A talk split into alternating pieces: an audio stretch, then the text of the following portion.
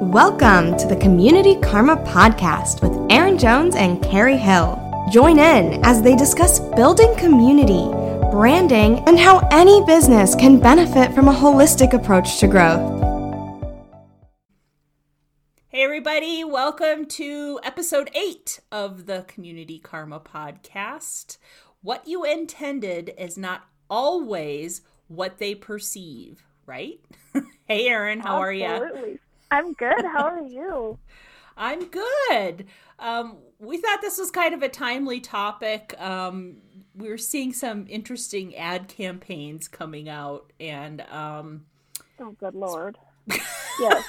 Yes, we are. And it seems like brands sometimes get a little bogged down in the "this is what we meant" mentality, and they don't really take into account what the public at large may perceive from that campaign. And yes, so if you have to explain it, it's probably already too late. Yep. So Erin and I thought we'd take a few minutes and just give some tips for sort of vetting your campaign ideas. And not just campaign ideas. I mean, this could be applied to your social media posts, responses to your reviews. I mean, there's a lot of places where this perception versus intention concept comes into play.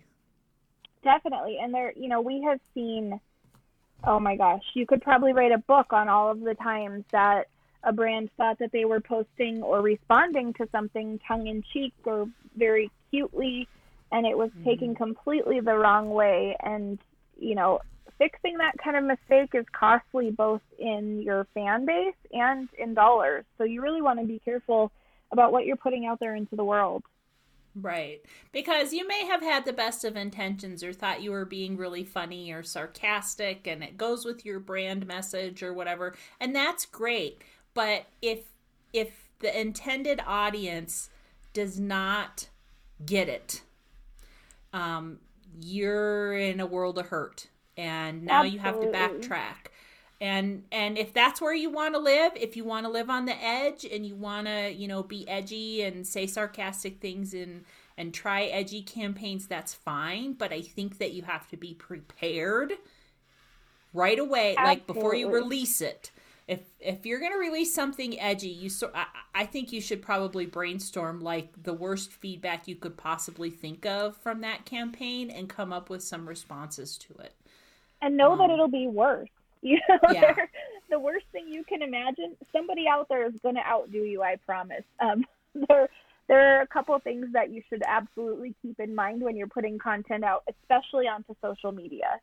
The average social media user operates at about a third grade grammar level. So I'm not saying that they're not intelligent, but you know, between being distracted, being in a hurry, and being in a place that they usually go to decompress, you have like 0.3 seconds to get their attention and the level that they are often perceiving at. And I'm not saying this is everyone, you know, different audiences have different senses of humor and maturity levels. Like Carrie said, an edgier brand is going to probably have an edgier audience, so they can get away with a little bit more. But those are two things that you really want to keep in mind, because if you're trying to be edgy in a highbrow way, you're cutting a lot of people out of your audience just in your phrasing and what kind of wording you're using. So there are a lot of things to keep in mind here. Well, sure. And if, you know, if your edgy audience are, you know, 16, 17, 18-year-old boys, who's paying for all of their crap? It ain't them. It's their mommy. And exactly. If your campaign pisses mommy off, she ain't paying for it. So for sure. You know, you got to think about not only who your audience is, but who's paying for it on that end as well. And, you know, that's a good point. And I know I haven't seen any recent numbers, but I know the last time I checked, something like 70% of online purchases were made by women in a household. So just like you said, mom. You know, whether she's ordering something that her husband asked her to pick up or something for the family as a whole or for kids or friends, whoever it is, we're right back to the mom test. you know, we've been saying if grandma wouldn't like it, don't do it. That's kind of similar to the mom test. If you are concerned about mom raising an eyebrow when you post something, maybe reconsider what you're putting out there.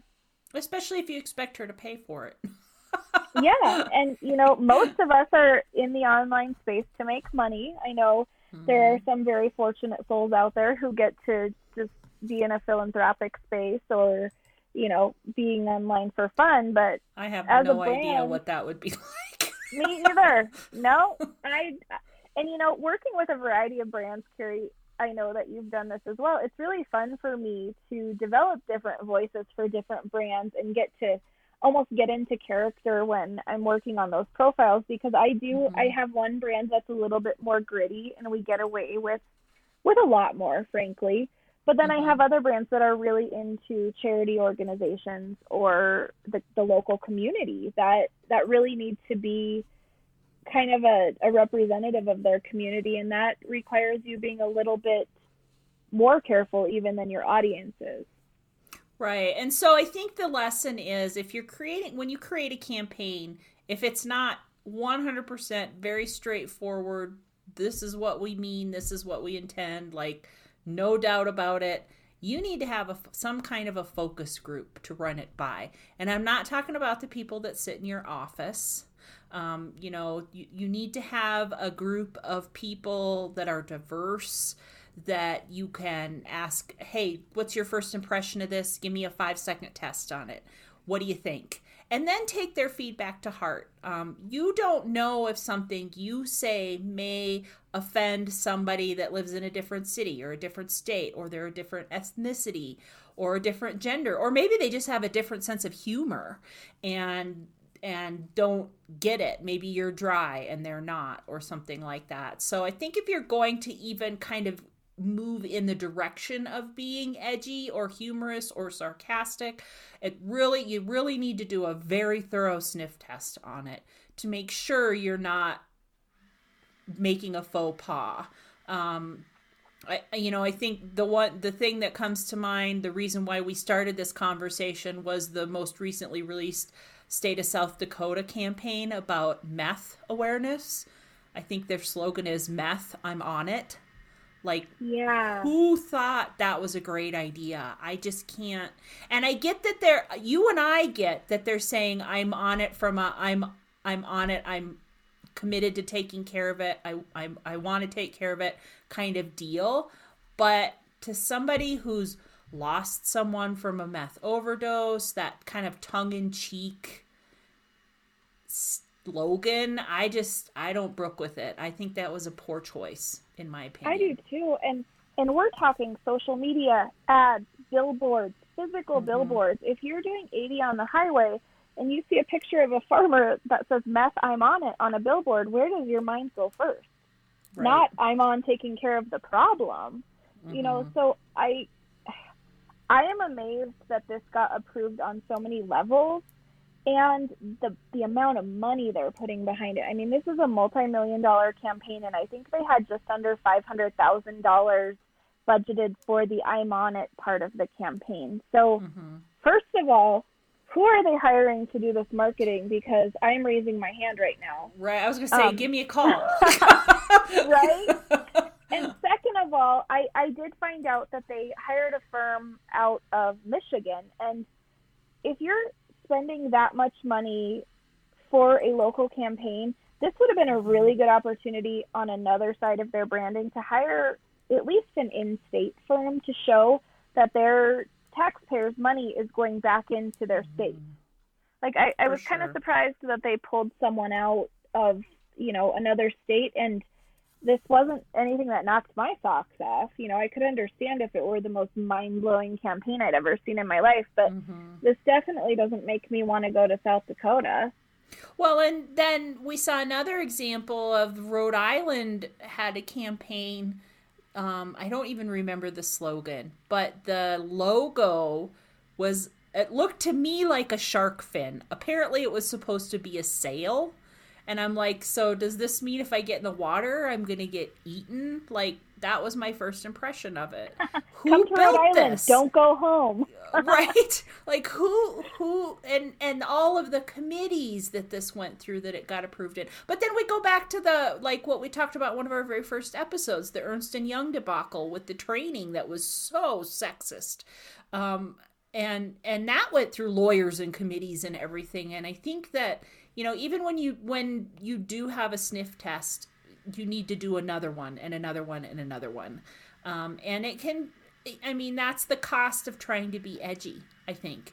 Yeah, and I think you should ask your most critical community member, someone that you know mm-hmm. isn't going to tell you it's good because they're afraid they'll get fired if they don't. Mm-hmm. You know, I'm on the board of a charity that gets dresses for teenagers for dances, and we recently just implemented a teen advisory board. So we pulled mm-hmm. 2 students from all of the local high schools, and they tell us, like, hey, that's super lame. Don't put that ad out because no teenager is going to respond to it. So not mm-hmm. just offensive things, but also things to attract your audience. You know, if you are not your ideal demographic, find some people who are and ask their opinion, and find people that will tell you the truth. You know, when I was naming my children, I asked my teenage nephews about some name ideas, like, hey, what awful nicknames can you take out of this name? And they'll tell you. You know, it's right. So find somebody that's going to tear your idea to the ground, and if they can't find anything wrong with it, or at the bare minimum, if they can arm you with some ideas of what you're going to have to respond to, that's going to help you a lot on the front end. Yeah, I think so. And I think so that sniff test on multiple levels, you know, there's a lot of ways you could, there are services out there that you can hire that do these things. You can do a Google survey. There's a lot of different things you can do to kind of vet your idea and try and you know, decide, is this a good idea? Is this not a great idea? Should I think about this a little bit longer? I liked what you said in the pre-talk, Erin. You said, when in doubt, leave it out. Like, if you're not sure you should say it, the answer is probably no. Yeah, because you're someone who likes the idea, and if you have questions about it, someone who's offended or ticked off by it, or just doesn't like your brand and wants to make you look bad, is going to eat you alive. Right. And if you do leave it in, like we said at the beginning, you need to be prepared to deal with the fallout. You need to have somebody who's got thick skin and can just, you know, come right back with some responses that you've thought of. I'm not saying that you copy and paste the same response over and over and over again, but script yourself a little bit. Say, so when people come at us with this is terrible, how do we respond to that? Should we respond to that? At what point do we respond to that? Like, I feel like there's definitely you need to have a plan if that's the avenue you're going to go down. Yeah, and I think, you know, this isn't your typical, hey, our company is doing something tough that we know we're going to have blowback on. This is some sort of campaign or post or something. So you need to have quick, snappy responses because, again, this is quick. People aren't spending a lot of time reading a 4-paragraph essay on why you decided this campaign was a good idea. Mm-hmm. So be ready to say, you know, hey, if your brand is edgier, this isn't Burger King. You can't always have it your way, is a response. But again, be ready because, you know, 50 people in your audience are going to find it hilarious, but there's probably going to be 4 or 5 that are going to give you a run for your money as far as having to craft responses. So, well, and nobody's faster on the response than somebody who's offended, right? Like, right. The people who think it's funny are going to laugh and go on by. The people who are offended are the ones that are going to roast you. Absolutely. And you've definitely got to be prepared for that. You know, our local school district, it doesn't matter what they post, you know, whether, especially with weather. So if there's a snow day, half of the audience, hey, thanks for keeping our kids safe. The other half of the audience, when I was a kid, there were never snow days. And then if they say, okay, well, the next time it snows, they don't call a snow day. Half of the audience, why are you putting our children in harm's way just to get them to school? Do you have quotas that you have to meet? And the other half of the audience is like, That's right. Toughen these kids up. You know, like there are going to be things that you can never win. And right. I think going into that with an awareness is really good, because then you don't get upset every time people are piling onto you. You know, there are industries and different positions where that's going to happen. If you can avoid it, great. If you can't, this is a really good time, as we've mentioned before, to be prepared and have those responses crafted so that you're not at the 11th hour trying to respond to 50 angry people and to the people who are happy. You know, you want to be able to maintain that level head and reply to both. For sure. And I think, you know, again, this goes to like review responses. You know, if you're going to respond to somebody that's left you maybe a less than great review, you know, and you want to get a little snarky, a little edgy, you really need to gauge that if that's a good idea or not. Now, if you're a snarky, edgy brand and, you know, like maybe Duluth Trading, I've used those a few times, but they have pretty humorous slogans and things they say in response to like, pull up your panties, George, or something like that when George is complaining. You know, I find that funny, but not everybody would. And so, you know, if you're going to do it, you got to do it, but you got to be prepared for it not to be everybody's cup of tea. Exactly. Well, I think we've beat this horse to death, Erin. That was probably wasn't the best way to end an episode, but just the abrupt stop. If anyone is offended by that, please send us responses privately in email so that we don't have to deal with the social media fallout. I was joking. Really, I don't beat animals. We don't hurt horses. They're too or my very spoiled dogs or anybody. Thank you so much for not listening. Violent. I'm not. I'm really not. I hate conflict, even with my cat. Thank you so much, everybody, for listening to this very strange episode of the Community Karma Podcast. It'll get weirder. Stay tuned. Yeah, once again, Erin and I are real people living a real life over here. If you have any feedback, suggestions, any other tips you might have for dealing with perception versus intention, we'd love to hear about it. We're on Twitter. We're on Facebook. We have a Facebook group. We'd be happy to have you there if you want to send us a join notice. I'm sure Erin will approve that because I don't know how. As long as you're awesome. You have to be awesome to be in the group. Oh, I forgot. There's criteria. Awesomeness and wine, apparently, because I'll figure out how to let you in for a glass of wine. So yeah, and just don't be a jerk. We're pretty cool. So come hang out with us and have a great day, everybody. We'll see you on the next episode of the Community Karma Podcast. Bye, y'all. Bye-bye.